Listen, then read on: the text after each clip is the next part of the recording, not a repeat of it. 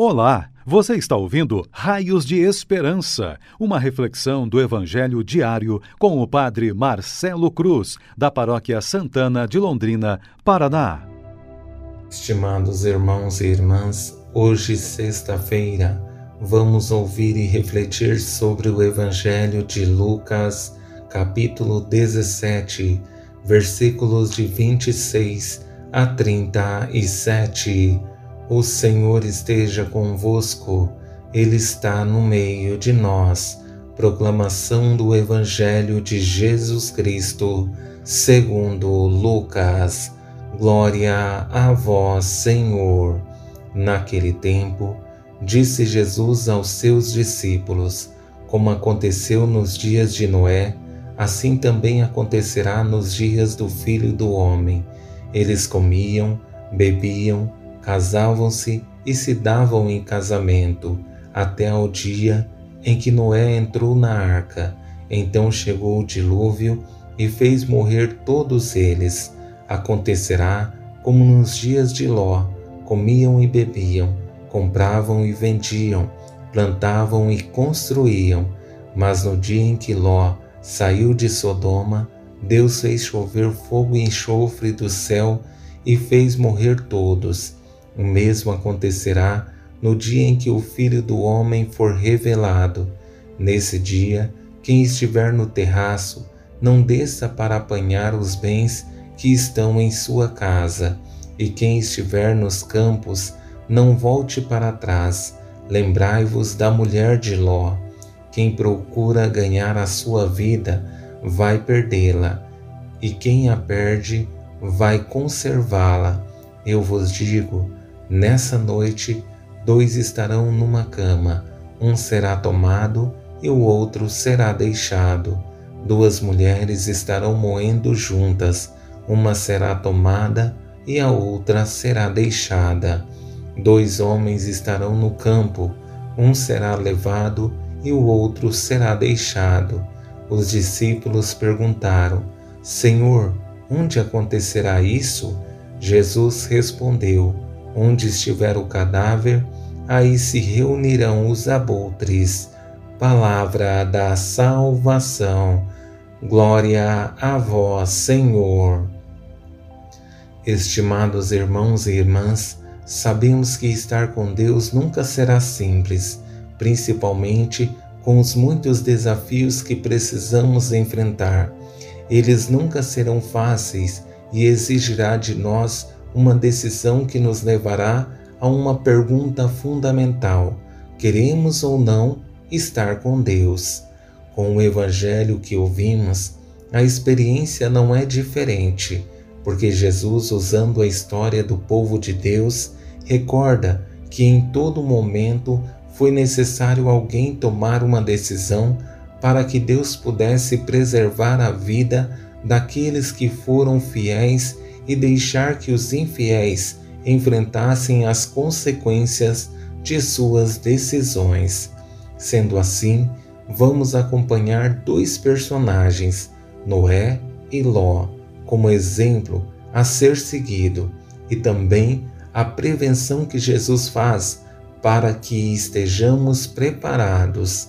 Nesse primeiro exemplo de Noé, recordamos sua história um homem dócil à vontade de Deus, que, mediante a revelação divina, começou a construir uma arca. Nesse período de construção, foi motivo de brincadeira e não havia uma mudança de vida por parte de seus conterrâneos. Não queriam sair da vida errada e as consequências encontramos no texto. Aconteceu nos dias de Noé assim também acontecerá nos dias do Filho do Homem. Eles comiam, bebiam, casavam-se e se davam em casamento, até o dia em que Noé entrou na arca. Então chegou o dilúvio e fez morrer todos eles. O dilúvio não foi maldade de Deus para o povo que estava em uma vida errada, mas consequência dos caminhos errados que estavam percorrendo. Como percebemos em nossa vida cotidiana, nossas escolhas erradas tem consequências muito ruins, não porque Deus quer o mal para nós, mas porque nossas más ações atraiu o mal para nossas vidas. Com esse segundo exemplo de Ló, percebemos que a situação é um pouco mais exigente, porque aqui existe um agravante. Não basta seguir o caminho de Deus, mas precisamos de convicção no caminho que estamos seguindo. Não podemos olhar para trás com a vontade de voltar para a vida velha. Isso nos trará consequências ruins, como acompanhamos na continuação. Acontecerá como nos dias de Ló: comiam e bebiam, compravam e vendiam, plantavam e construíam. Mas no dia em que Ló saiu de Sodoma, Deus fez chover fogo e enxofre do céu e fez morrer todos. O mesmo acontecerá no dia em que o Filho do Homem for revelado. Nessa experiência linda, revela que a vontade de Deus não é destruir a cidade, como podemos acompanhar no livro do Gênesis, capítulo 18, versículos de 17 a 32, que vamos destacar somente o final que diz: Que meu Senhor não se irrite, e falarei uma última vez, talvez se encontre dez. E ele respondeu: Não destruirei por causa dos dez, tudo para nos dizer que Deus sempre buscará possibilidades para nos resgatar, mas Ele não pode fazer a nossa parte. Essa compete a cada um de nós. Com isso, chegamos ao momento essencial, que é o chão da nossa realidade. É necessário perceber o chão que estamos pisando para não correr o risco de nos perder. E Jesus usa das seguintes palavras para nos orientar a fazer o caminho correto. Quem procura ganhar a sua vida vai perdê-la, e quem a perde vai conservá-la. Eu vos digo: nessa noite, dois estarão numa cama, um será tomado e o outro será deixado. Duas mulheres estarão moendo juntas, uma será tomada e a outra será deixada. É preciso que entendamos que estamos em um tempo exigente em que nossa fé será provada nos detalhes.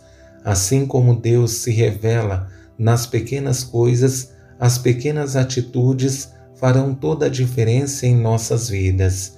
É preciso que não nos percamos e que entendamos que nossa vida precisa ser uma grande entrega agradável ao Senhor, para não corrermos o risco de nos perder no caminho que estamos trilhando. Louvado seja nosso Senhor Jesus Cristo para sempre seja louvado. O Senhor esteja convosco, Ele está no meio de nós. Abençoe-vos, Deus Todo-Poderoso, Pai, Filho e Espírito Santo. Amém. Você ouviu o Raios de Esperança, uma reflexão do Evangelho diário com o Padre Marcelo Cruz, da Paróquia Santana de Londrina, Paraná. Se esta mensagem lhe fez bem hoje, compartilhe com seus amigos.